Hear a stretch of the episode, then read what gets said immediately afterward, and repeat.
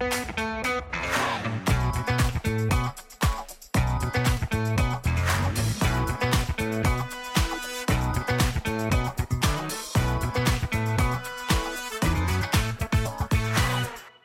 רב וברוכים הבאים לפודקאסט שלנו, דיבורי קהילה, הפודקאסט על אנשים וקהילה. בכל פרק נפגוש דמות מעוררת השראה שתספר לנו על עצמה, ולא פחות חשוב מכך על עולם הקהילה.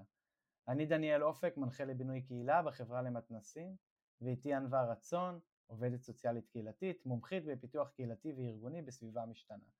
והיום מארחים בשמחה ובששון את רונית בר, שלום רונית. שלום לכם, איזה כיף להיות כאן. אז אה, רונית היא מנהלת המועצה הישראלית להתנדבות, שאני חייבת להגיד שבשנה וחצי של המילואים שלי אה, מאוד נוכחים בכל הנושא של ההתנדבות והאימפקט ו- ואיך עובדים ביחד עם אה, כל הרשויות, אז יש לי גם המון הערכה למועצה. היא מייסדת ומנהלת הרשת להתנדבות ישראלית ושותפה להרחבת ההתנדבות והמעורבות בחברה ישראל, בישראל. היא נשואה לאישה, היא אימא לארבעה, דוקטורנטית וחוקרת את מדיניות ההתנדבות בישראל, פרסמה ספר העוסק בעולם ההתנדבות בארץ ובעולם והמגמות אה, האופייניות לעולם זה, ודברים קטנים עליה, היא אוהבת לצייר, למרות שהם קטנים גדולים אולי, היא אוהבת לצייר, לבשל ולבלות עם המשפחה הקטנה והמורחבת. אנחנו הכי אוהבים את הפרטים האלה, לא ענווה? נכון. אנחנו כאילו, אנחנו חייבים את... אנחנו גיא פינס של הקהילה. לגמרי. אז נשמח ככה שאולי אה, תתחילי ותספרי לנו על משהו שאנשים לא יודעים עלייך. משהו שאנשים לא יודעים עליי, אז אה, קודם כל לא יודעים עליי שאני אוהבת לרקום. זה נשמע מאוד מאוד מוזר, אבל כילדה, אה, קודם כל סב, סבתי, סבתותיי ואימי רקמו והם היו נשים שהגיעו ממרוקו והם רקמו גם תמונות, גם גובלנים, גם מפות ומפיות וכילדה הסתכלתי עליהם ולא הבנתי כל כך למה לא קונים כזה דבר, למה עושים, למה רוקמים את זה ביד, זה לא היה כל כך ברור. כמובן שעם השנים אה, התחלתי לרקום, עוד פעם לא כזה מורכב כמו שהן עושות, עשו את זה, אבל אני רוקמת לכל אה, ילד, כל הילדות שלי כמובן, אבל כל בני משפחתי שעולים לכיתה א', יש לי מסורת שאני נותנת להם, אני רוקמת להם מפית שאיתה הם נכנסים לכיתה א' לבית הספר וכתוב שם כמה מילות אהבה והצלחה. וזו כאילו האהבה הקטנה שלי וזה משהו שאני לא מדברת עליו בדרך כלל ששיתפתי ככה את ישי אתמול אה, בשיחה שלנו היום והוא אמר את תחשפי את זה? אז אמרתי לו אה, כן כי באמת אף אחד לא יודע את זה עליי זה משהו שאף אחד לא יודע אבל זה המשפחה הקטנה שלי מאוד מאוד יודעת את זה מחכים הילדים האחיינים שלי מחכים למפית שאני אכין להם זה כיף גדול.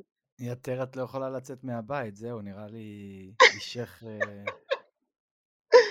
לא, זהו, כבר עכשיו כבר מתחילים, לאחיות, לאחותי ולאחי כבר יש נכדים עכשיו, אז כבר יש את הדור הבא במשפחה, ואיזה כיף, אפרופו קהילתיות ומשפחתיות. לגמרי, אז, אז זה מתחבר לנו גם לשאלה הראשונה, או במקרה הזה שנייה, איך אה, הגעת לעסוק בתחום הקהילה?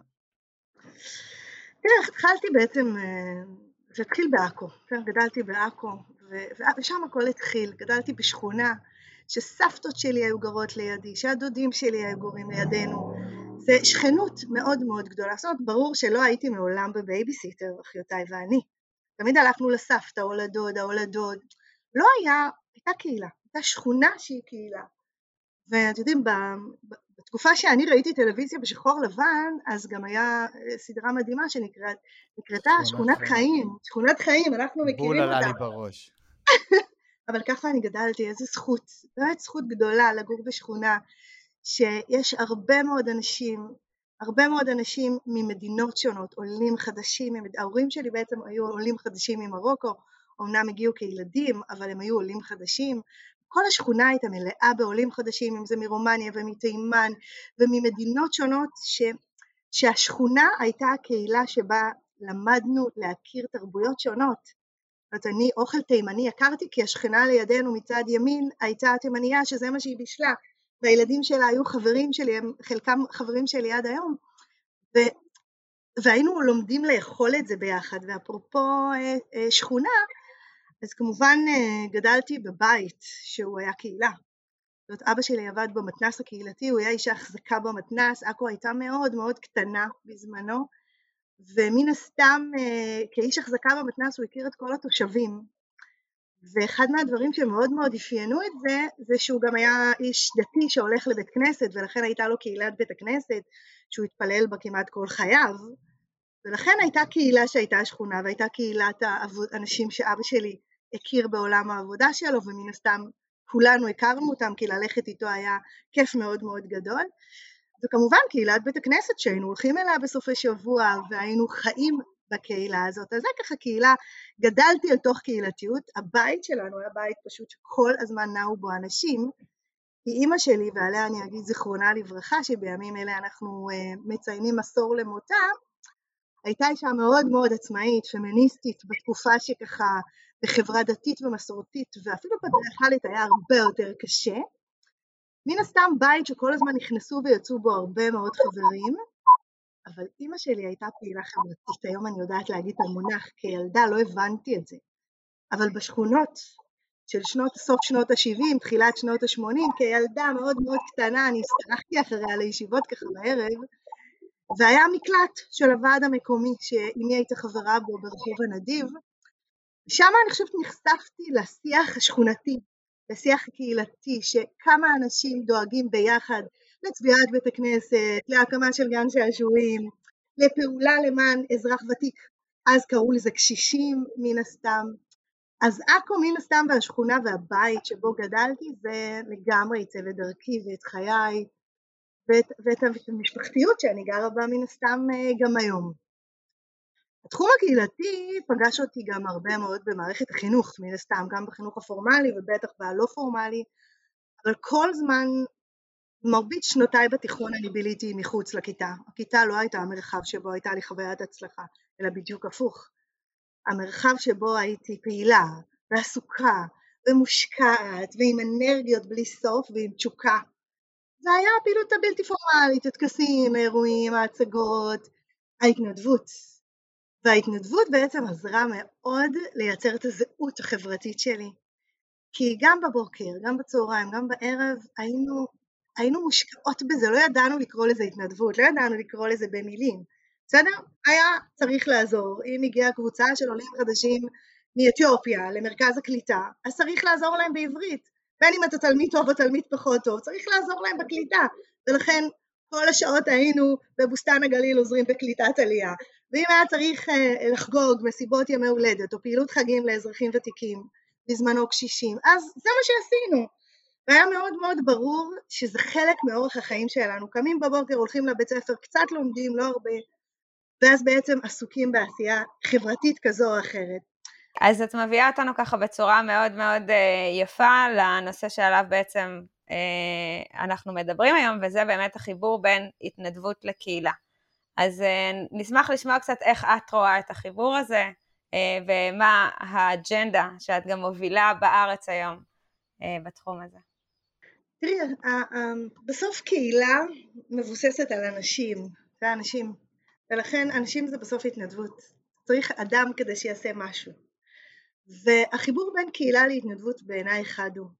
אין קהילה בלי אנשים שמעורבים בה, עושים בה מה זה פעילים, או כאלה שעושים, מדברים, בונים, ולכן אני נמצאת עכשיו בדיוק ב, אמ, בעמותה לצאת מהקופסה בבת ים, במרחב של יצירה. והמקום הזה שמאפשר לאנשים לבוא לעשות מעשה, זה בדיוק הסיפור בין מרחב קהילתי שמאפשר לאנשים שבאים לעשות מעשה. לכן בעיניי התנדבות וקהילה אחד הם. אני חושבת שהאתגר שיש לנו, בטח בעולם החברתי, זה למצוא לכל אדם את המקום הנכון עבורו להשפיע על הקהילה. אני חושבת שזה מה שאנחנו אה, שואפים, מנסות לייצר ומנסים לייצר. מנסים לייצר מקום שבו לכל אזרח יש תפקיד התנדבותי, בין אם זה בשכונה שלו, בין אם זה בבית ספר של ילדיו, בין אם זה במקום העבודה שלו, בין אם זה במדיות השונות. זאת אומרת, לכל אדם צריך שיהיה איזו פעולה חברתית שהוא אומר, זה מה שאני רוצה לעשות.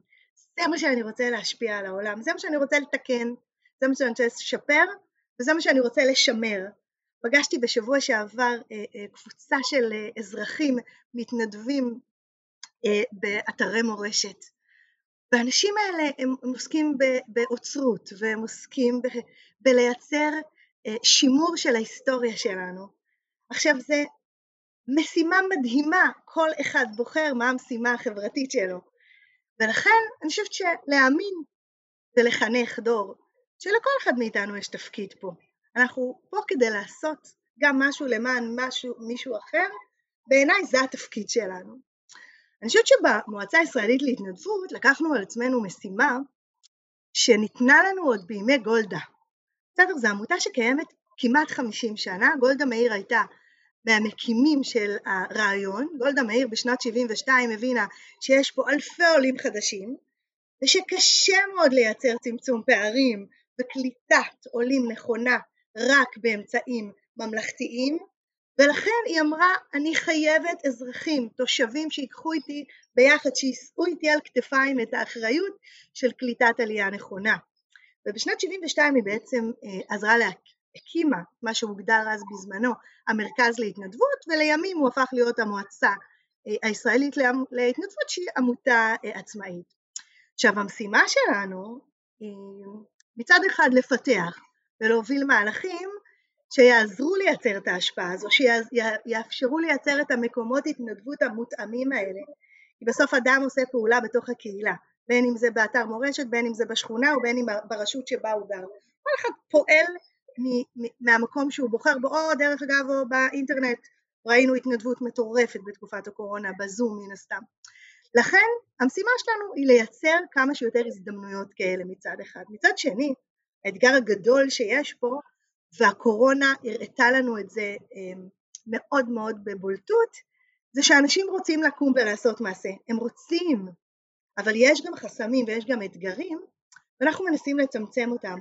מצד אחד, לקדם כמה שיותר אנשים שיתנדבו, מצד שני לבנות תשתית יחד עם שותפינו שאני אזכיר אותם עוד כמה דקות, להקים תשתית שמאפשרת לכל אזרח לבחור את המקום שלו וגם לקבל את הידע ואת המידע הנכון מצד שני ומצד שלישי גם לבנות capacity, תשתית שקולטת ויודעת לקלוט את המתנדבים נכון, יודעת לנדב אותם נכון, יודעת גם לומר להם שלום כשצריך. ואני חושבת שזה המומחיות שלנו היום. מצד אחד להקים פלטפורמות מקצועיות לאנשי מקצוע כדי שידעו לקלוט את המתנדבים נכון ולייצר את החיבור הזה לקהילה ומצד שני לבנות תהליכים מקצועיים, ידע, מידע, עבודה מבוססת נתונים, השפעה, אימפקט של הפעולה ההתנדבותית. וזוהי ככה המשימה שלנו. עכשיו כשהתחלנו להסתכל על החיבורים בין התנדבות לבין קהילה לבין עשייה חברתית, המילים האלה בסוף הם מילים שמתחברים לאדם, בסדר? אדם כשהוא בא לעשות מעשה הוא לא שואל את עצמו היום אני עושה את זה בקהילה, היום אני עושה את זה בעמותה, היום אני עושה את זה ברשות מקומית. אדם בבוקר שקם ורוצה לעשות מעשה, הוא רוצה לעשות משהו למען מישהו, הוא רוצה לעזור לזולת, הוא רוצה להשקיע את זמנו, הוא צריך לראות שיש לו מרחב שמאפשר את זה. והתפקיד שלנו היום, יחד עם שותפינו, הן ממשרד הרווחה, עבודה העבודה, הרווחה והשירותים החברתיים, הן משרד החינוך, הן באמצעות המשרד לשוויון חברתי ומשרד הביטחון אה, פיקוד העורף, כמובן ארגונים חברתיים כמו ג'וינט ישראל, קרן רש"י, קרן גנדיר ומפעל הפיס וכמובן המרכז לשלטון מקומי, ביחד חברנו לתפיסת עבודה מארגנת שבה אנחנו אומרים התפקיד שלנו זה לדאוג שלכל אזרח יהיה תפקיד ולכן ביחד בואו נחשוב ביחד איך אנחנו מצמצמים את הפער כשאדם יקום בבוקר וירצה להתנדב זה לא יהיה קשה, זה יהיה קל, זה יהיה זמין לו, זה יהיה מאפשר לו. אם הוא רוצה להתנדב במוסדות תרבות זה יהיה אפשרי, אם הוא רוצה להתנדב במוסדות חינוך זה יהיה אפשרי, אם הוא רוצה להתנדב ליד הבית שלו, ליד השכונה שלו, בדיוק כמו שאימי התנדבה בבית, בשכונה שלנו, היא יכלה לעשות את זה, היא לא הייתה צריכה להתאמץ. זה תפקידנו. עכשיו החיבור בין התנדבות לקהילה אחד הוא, ואין פערים בעיניי, כי בסוף התנדבות קורית בתוך הקהילה, אדם נותן מזמנו תמיד למען מרחב שבה הוא רוצה להשפיע, בין אם זה באריזת מזון, בין אם זה התנדבות וירטואלית ובין אם זה להיות בוועד מנהל או בדירקטוריון כזה או אחר. ולכן קהילה או קהילתיות במובן הזה היא הפלטפורמה שמאפשרת את הפעולה. אני חושבת שאחד מהדברים שאני למדתי לאורך השנים הללו כשהייתי אה, מדריכה והייתי, התחלתי את הקריירה המקצועית שלי והקהילה הראשונה שבה אה, גדלתי הייתה קהילת הדסים. גדלתי בעצם בעולם הפנימיות והתחלתי להדריך אה, בהדסים.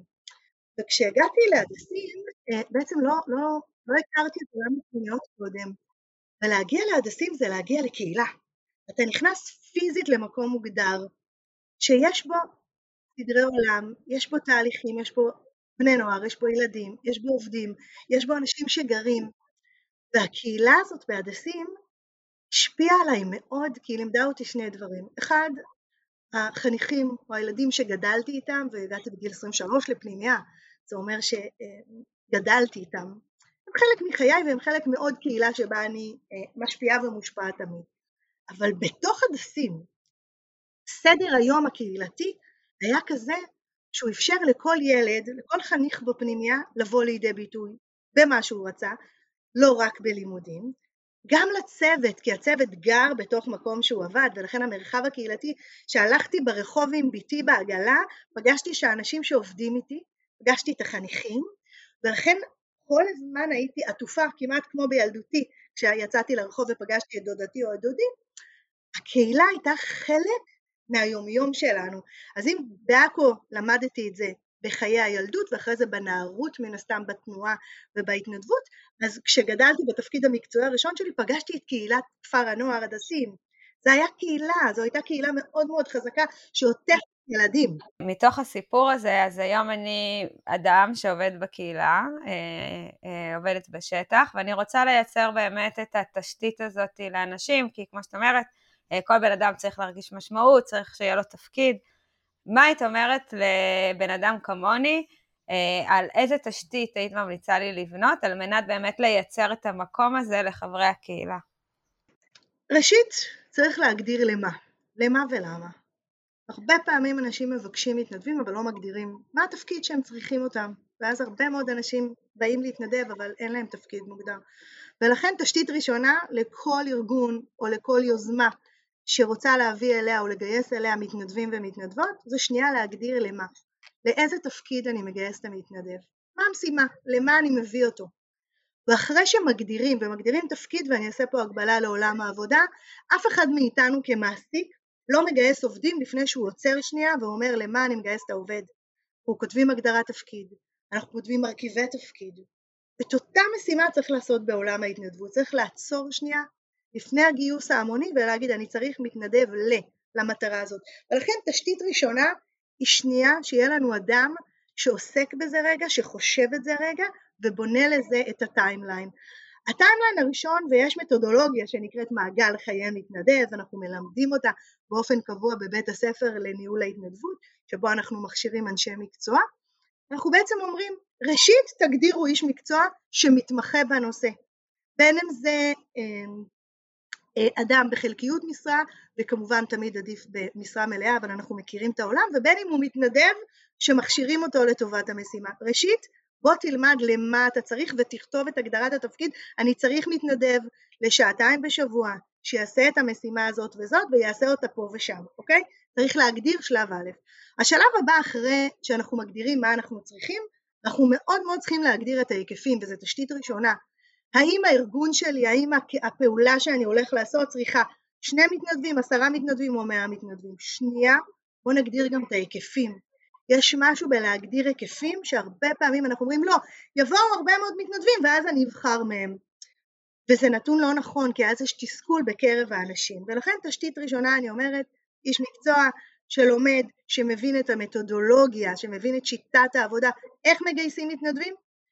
שניים, למיין את המתנדבים. שום מעסיק שמגייס עובדים לא בוחר אותם בלי למיין. אף אחד מאיתנו לא בוחר אדם מהרחוב ואומר מהיום אתה מנהל אצלי ארגון. זה לא עובד ככה ולכן אותו דבר עם מתנדבים. לא כל המתנדבים מתאימים למשימה שלנו. אם הגדרנו שאנחנו צריכים איקס מתנדבים וזה הכמות שהגדרנו, אנחנו צריכים לפחות כפול מזה, אם לא לשלש את הכמות ולראיין את המתנדבים. אנחנו צריכים למיין אותם, אנחנו צריכים לשמוע אותם, ואנחנו צריכים להבין מה המתנדב מחפש. לא רק מה אני כארגון מחפש, בסדר? אני כארגון מחפשת היום אדם אה, שינחה מהלך, אוקיי? אבל מה המתנדב צריך? ולכן זה צריך להיות מפגש של צורכי הארגון מצד אחד ומצד שני המשימה השנייה היא אה, הצרכים של המתנדב. ואחרי ששני הדברים האלה אה, מתחברים, אז בעצם אנחנו מגיעים לשלב של קליטת המתנדב בארגון. ובתהליך קליטה, כל ארגון או כל יוזמה שמגייסת מתנדבים צריכה להבין שהדבר הראשון שהיא צריכה לעשות זה לעשות תהליך ליווי מסודר לקליטת המתנדב. כמו שכשאנחנו קולטים עובדים בעולם העבודה אנחנו עושים להם יום ראשון של קליטה בעבודה. אתה לומד מהי אפליקציה לדיווח שעות, אתה לומד על המחשוב, אתה מקבל אימייל ואתה מקבל אה, תהליכי עבודה ושיחה עם המנהל או המנהלת. אותו דבר למתנדבים. אנחנו צריכים לבנות איתם תהליך קליטה מובנה, מסודר, וזה צ'קליסט שאנחנו יודעים לתת אותו לאנשי המקצוע ולומר להם חברים תקבילו את זה כל הזמן לאיך הייתם רוצים שיקלטו אתכם בעולם העבודה. התשתית הנוספת שצריך תמיד לחשוב אותה זה מי מלווה את המתנדבים לאורך תקופת הפעילות בין אם זה חודשיים, חצי שנה או שנה שלמה. תהליך ליווי שפוגש אותם, ששואל אותם, שעושה רפלקציה על התהליך, ששואל אותם האם אתה במקום הנכון, האם התייחסו אליך בצורה נאותה כשהלכת להתנדב, זה חלק מתפקיד של אנחנו מגדירים אותו מנהל ההתנדבות או מנהלת, זה יכול להיות מנהל פרויקטים, זה יכול להיות רכז התוכנית, זה לא משנה, אדם שמבין שיש לו פה כוח הון אנושי שהוא צריך לשמר אותו. ולכן התפקיד של האדם הזה הוא לפגוש את המתנדב באמצע תהליך כל הזמן עם, עם, עם פגישות שתואמו מראש, עם תהליכי הכשרה שמוגדרים מראש ולבנות איתו תהליך עבודה ולראות שאכן הוא נמצא בפעילות ההתנדבותית הנכונה עבורו ועבור הארגון, גם עבור הארגון, זה כל הזמן צריך להיות בהדדיות מאוד מאוד גדולה. הדבר הנוסף לאורך, אנחנו קוראים לזה תהליך ליווי המתנדב, זה תהליכי הרחבת האופקים למתנדבים. מתנדב שמגיע הוא רוצה גם ערך של הרחבת הידע שלו, היכולות שלו, הקשרים החברתיים שלו ולכן כשמתנדב מגיע מצד אחד צריך להעשיר אותו בידע, אם אתה בא לעבוד עם ילדים עם מוגבלות אתה לא יכול להגיד לו רק תלך להיפגש איתם, אתה חייב להכשיר אותם מראש לאיך עובדים עם ילדים עם מוגבלות, מה הגבולות, על מה שומרים ועל מה לא שומרים. והידע הזה מצד אחד הוא ידע מקצועי ומצד שני הוא ידע השערתי. להביא לו את המרצה הכי טוב בנושא אנשים עם מוגבלות בעידן החדש או בפוסט קורונה או שיהיה לו, הוא יצא מהפגישה ויגיד וואו למדתי דבר שלא ידעתי, אני מפתח את עצמי כמתנדב. ופה זה מתחבר מאוד לקהילה כי לחזק מתנדב זה להרחיב את העשייה הקהילתית שלנו גם כי בעצם כשאנחנו נותנים ידע חדש למתנדבים אנחנו מעשירים את ארגז הכלים שלו, אנחנו מעשירים את הידע שנכנס חזרה לקהילה כל הזמן עוד כלי מאוד מאוד חשוב שאנחנו מקפידים עליו מן הסתם זה הוקרת מתנדבים. אחד התהליכים היותר חשובים זה להגיד תודה למתנדבים. האירוע שתיארתי קודם של, אה, של מפגש עם מתנדבי אתרי מורשת היה כדי לומר להם תודה. תודה על שנת קורונה שהם עבדו מאוד קשה, הם עבדו אחרת אבל הם עבדו מאוד מאוד קשה. הוקרה והכרה במה שהם עשו, בהשקעת זמן שלהם, ביכולת של האנשים המתנדבים להגיע לאורך זמן. ולכן כל ארגון יש מעגל חיי מתנדב, יש איקס מהלכים שצריך לעבור אותם על לוח שנה, בשלבים האלה למשל אנחנו, כל חודש יוני היה פרידה ממתנדבי מערכת החינוך, מי שהספיק להתנדב השנה במערכת החינוך, זה הוקרה, שאומרים להם תודה, זה הכרה וזה גם רפלקציה על התהליך, ומעבר, שלבי מעבר שאומר זה התפקיד בשבילך, זה לא התפקיד בשבילך, זה צד אחד. כמובן תשתית נוספת היא התשתית הטכנולוגית היום. יש את הכלי שטריביו פיתחה, כלי לניהול מתנדבים, הוא אפליקציוני, כלי טכנולוגי שהוא מצד אחד אתגר מאוד מאוד גדול, מצד שני הוא, הוא התשובה לייעול העבודה במערכת, כלי טכנולוגי שבו אנחנו מכניסים את הנתונים של המתנדבים, שהמתנדבים מכניסים את הצרכים שלהם ומתחילה עבודה מבוססת נתונים. אני חושבת שעולם ההתנדבות בדיוק עובר לשם, הוא בדיוק עובר מתהליך של ליווי מתנדבים לתהליך של ניהול התנדבות בכלים חדשניים, כלי אחד כמובן הוא טריביו, כלי נוסף הוא כלי להערכת האימפקט שלהם. יש לנו במועצה כלי שעיבנו מבריטניה שהמשימה שלנו היא שנייה לבחון את עצמנו, האם זה שאנחנו שולחים מתנדבים לעבוד עם אזרחים ותיקים, לעבוד עם ילדים, האם זה עושה שינוי במציאות? ובסוף התשובה לשליחת מתנדב היא כדי לשפר משהו, כדי לייצר שינוי במשהו. אנחנו, יש פה פעולה חברתית שרוצה להרחיב את העשייה, שרוצה לשפר את החברה, ולכן כלי מדידה של הערכת האימפקט, של ההשפעה של מה שהמתנדב והמתנדבת עושה הוא תשתית משמעותית כדי לבחון האם מה שאנחנו עושים זה הדבר הנכון ואו שאנחנו צריכים לשפר אני אותו. אני חייבת להגיד אתה... שבקורונה הוצאתם איזשהו כלי, אני חושבת שליאורה פיתחה אותו, או שבעצם בדק, בוודאי. כן, שבעצם בדק את ההשפעה של ההתנדבות על, התוש... על המתנדבים אה, וההשפעה של זה על הקהילה, והאם באמת גם אה, אה, מי ששלח את המתנדבים הרגיש שהייתה את ההתאמה, והאם המתנדבים הרגישו התאמה, וכמה רשויות שאני עובדת איתן באמת מילאנו את זה, וזה היה מדהים. גם העיצוב של זה שהיה נורא נחמד וחדשני, אבל גם אה, כל המידע והאינפורמציה שקיבלנו ממש יכל לעזור לנו אה, להמשך הקורונה ולהתנדבות. איזה כיף, איזה כיף. את יודעת, זה כיף לשמוע, כי אנחנו עובדים, מן הסתם עובדות ועובדים מאוד קשה, וזה כלי שפותח, וכמובן הקורונה נתנה לו בוסט, כי אנחנו מתחילים בעולם ההתנדבות לדבר על עבודה מבוססת נתונים, אנחנו לא צריכים אלפי מתנדבים, אנחנו צריכים את המתנדבים הנכונים שיעשו את השינוי הקהילתי, החברתי. אז תודה. רונית, אני, אני רוצה רגע לצלול איתך לעומק. אני, בחוויה שלי, אני מרגיש ש, שכל עולם ההתנדבות עובר שינויים דרמטיים. ומה שאת מתארת לנו כאן עכשיו זה איזשהו סל כלים כזה שהוא מאוד כזה אה, פונקציונלי, יש שלבים מסוימים והכול. אני, בכלל המילה מתנדבים בעיניי יכול להיות שהיא לא רלוונטית. אני הרבה, בטח כשאנחנו מסתכלים בקהילה, וזה בינוי קהילה לימד אותי, אנחנו מדברים במונחים של פעילים ויצא לנו לא מעט לדבר גם בפודקאסט הזה על משמעות ולפחות בחוויה שלי ושוב צריך להגיד אני דור ה-Y ו... אה, ואולי זה לא רלוונטי לכולם, אבל אני, אני לא מחפש התנדבות, אני לא מחפש עכשיו ללכת שבוע אחרי שבוע לזה, אני מחפש כל הזמן לייצר דברים ולייצר משמעות, בא לי לעשות את זה אז אני רוצה לעשות שם, זאת אומרת אני לא, בכלל אי אפשר להכניס אותי לתוך איזשהו, אה, אה, אימא שלי נגיד אה, מתנדבת ב...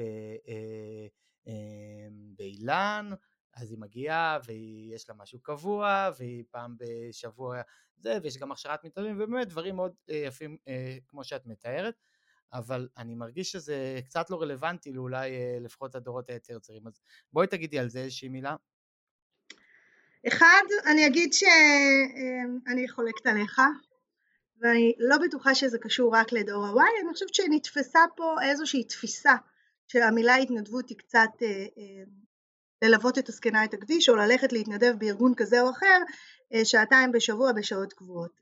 אז אני, אני חושבת קצת אחרת, לא רק אני, גם הספרות מן הסתם, ואני אגיד שיש הרבה מאוד מילים, בסדר? המילה התנדבות בסוף מכילה בתוכה גם את המעורבות חברתית ומעורבות אזרחית, ואני אגיד גם אקטיביזם. ואני חושבת שזו תפיסה, כי בסוף ההתנדבות היא פעולה שמאופיינת כאיזה צומת, בסדר? היא צומת של פעילות והיא משהו מאוד מאוד היברידי, משהו מאוד מאוד מגוון, שמדבר גם על גילאים שונים, בין אם זה ילדים, נוער, צעירים, אה, בוגרים, בין אם אה, זה מדבר על, אה, על, על התדירות, האם אני מתנדבת, איך אמרת, אני רוצה לעצור, לייצר משמעות, אז כל אחד מייצר את המשמעות שלו בזירה אחרת. זה יכול להיות מרחב פעולתי, מורחב פעולה כמו שכונה, או כמו בווירטואל, זה יכול להיות בסוג ההתנדבות, בין אם אני יזם, אקטיביסט, בין אם אני עושה סינגור, בין אם אני נותן שירות כזה או אחר, או אני באיזה הנהלה ציבורית, ו- ולא משנה התחום, בסדר? זה יכול להיות ספורט, חירום, רווחה, וזה יכול להיות גם איכות סביבה וחקלאות או תרבות כמו שדיברתי קודם. אני חושבת שהאתגר שיש לנו היא במילה, היא בהמשגה.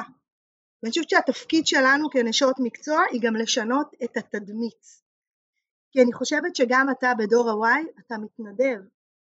אתה פשוט קורא לזה אולי פעיל, אולי מעורב חברתי, אולי מעורב אזרחי, אבל בסוף בשורה אתה לוקח זמן שלך, ואם אנחנו לוקחים את ההגדרות מהספרות בסוף של ההתנדבות, אתה עושה משהו מרצונך החופשי, בסדר? וההגדרות המוסכמות להתנדבות מדברות על שלושה דברים, על רצון חופשי, על עזרה לזולת, לעשות עשייה למען מישהו או משהו אחר, או משהו, אפרופו יזמות, ונתינה שהיא לא תמורה כספית, זה התנדבות.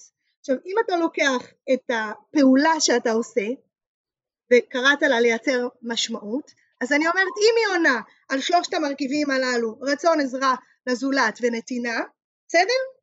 אז היא, היא, היא בסוף התנדבות. עכשיו תקרא לה פעילים, תקרא לה מעורב חברתי, זה לא משנה. אני חושבת שבעולם פחות, בישראל אנחנו חווים את זה יותר, שהמילה התנדבות נתפסת כמשהו שפג תוקף.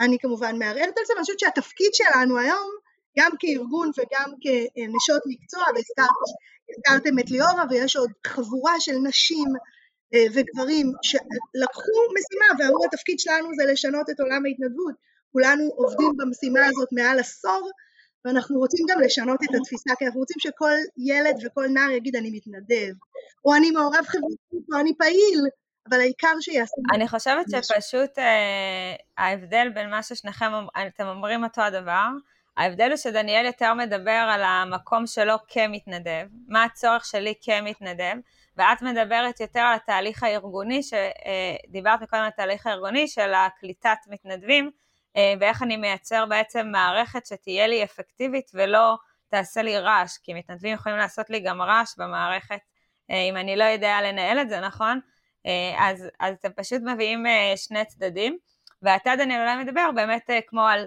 טיפים למי שמעוניין להתנדב, אה, לנסות לחשוב מה הוא היה, איזה משמעות היה, אם דיברנו לפני שני פרקים עם אה, שמעון אזולאי, כאילו, מה המשמעות שאני רוצה אה, לקבל מתהליך כזה.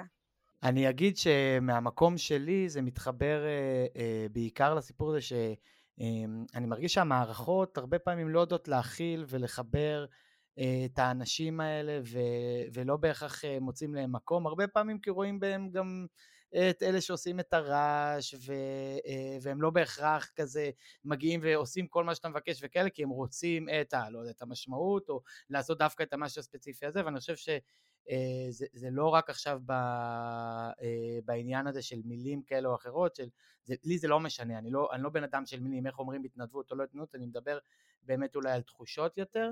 אה, ואני חושב שגם אה, כאילו התפקיד של, של, שלנו באמת זה גם לאפשר לאותם אנשים אה, להיות חלק במרחב הקהילתי ולא חלק של רק הרועשים אלא גם החלק של ה, נקרא לזה הפעילים. אז...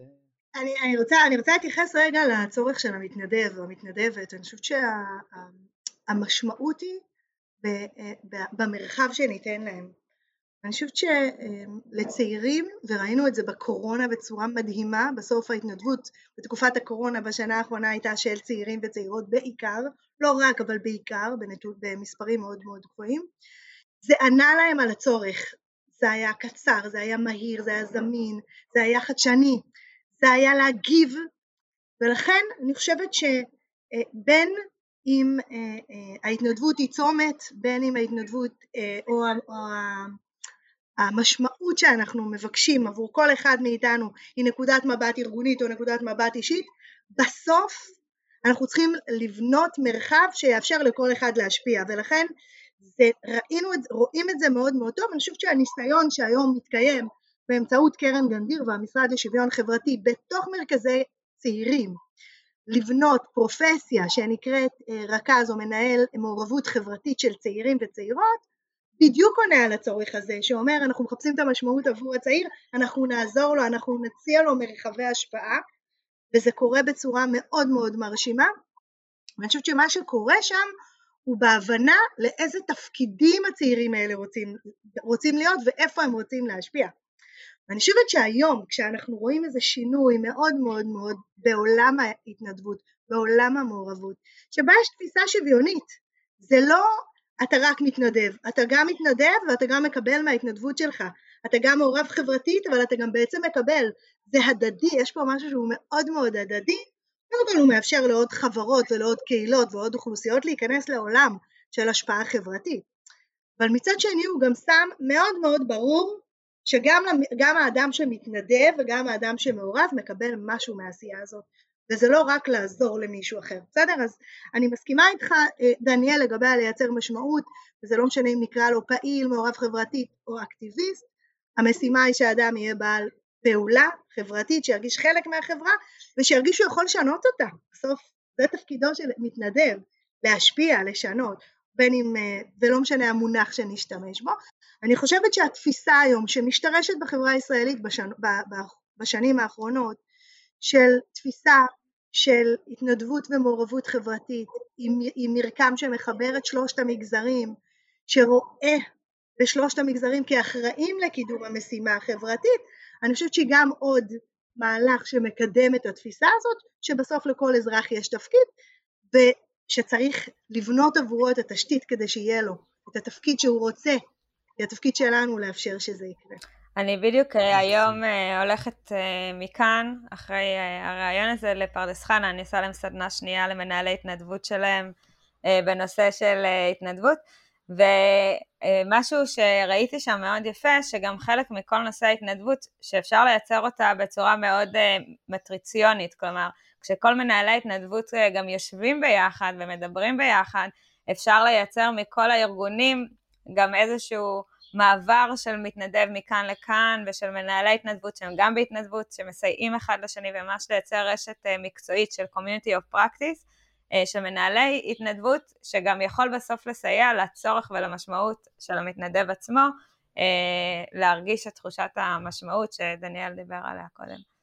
אני חושבת שאחד מהדברים הטובים שקורים בחברה הישראלית בשנים האחרונות זה הסיפור הזה של מעורבות חברתית, של התנדבות.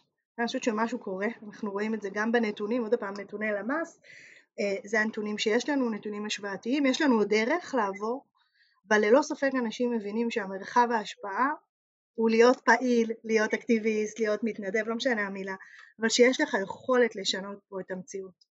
וזה תפקידנו, של כולנו. לגמרי. פה מדד הקהילתיות. בא לי להגיד אמן, אבל יוצא שאני אומר את זה הרבה לאחרונה, אבל... אמן. סבבה, אז... אני באה מבית דתי, אני לא אשת, אני באה מבית דתי, אמן ואמן. זהו, אני בא מקיבוץ של השמוץ, אז זה, זה, זה שילוב מנצח. הנה, נפגשנו באמצע. אה, אני אשמח שככה נגיע ככה לשאלת הסיום, והיא כזו. מה ואיך, איך את רואה את עולם הקהילה בעוד עשר שנים? איך אני רואה את עולם הקהילה בעוד עשר שנים? אחד מגוון, שיש בו אנשים, כל החברות וכל הקהילות, כל הגילאים, אה, בתחומים שונים. אה, אני חושבת שהדבר שיהיה מאוד מעניין זה שבכל קהילה יהיו גילאים שונים גם, וחברות שונות, אני חושבת שאנחנו עוד, עוד קצת רחוקים משם, אבל אנחנו בדרך כחברה ישראלית מן הסתם. ואני אה, אה, החודש נחשפתי לקבוצת פייסבוק שנקראת אמהות ללא אמהות, אימא ללא אימא, ואמרתי וואו זה בול כאילו ההתאמה הזאת למרחב, בדיוק אני, כאילו אנחנו מציינים עשור לאימי, לא במקרה הגעתי עכשיו, לא, לא הגעתי לפני שנה או שנתיים למרחב הקהילתי הזה, אני חושבת שגם קבוצות אה, וירטואליות שמאוד מאוד יתאימו לכל אחד עם הצורך האישי שלו וגם איזשהו אה, אפרופו קהילה מטיבה או המודלים השונים שאנחנו מתחילים כולנו לשמוע להיות מעורבים בהם, אני חושבת שגם אה, הזדמנות לאנשים לבנות את הקהילות שהם רוצים, בין אם אה, גיאוגרפיות, בין אם זה וירטואליות, לא חשוב, אבל יש משהו ביכולת הזאת של, של חופש, זה החלום, זה התקווה שלי שעוד עשור אנחנו נהיה בקהילה שבה כל אחד יכול להקים אפרופו אה, שבוע, חודש הקהילה הגאה, או כל אחד יכול ליצור וזה לגיטימי. זה, חלום, זה התקווה שלי שאני מקווה שנהיה שם. וזה באמצעות אנשים מתנדבים, פעילים, אנשים שעושים מעשה, משחררים את השדה. מהמם.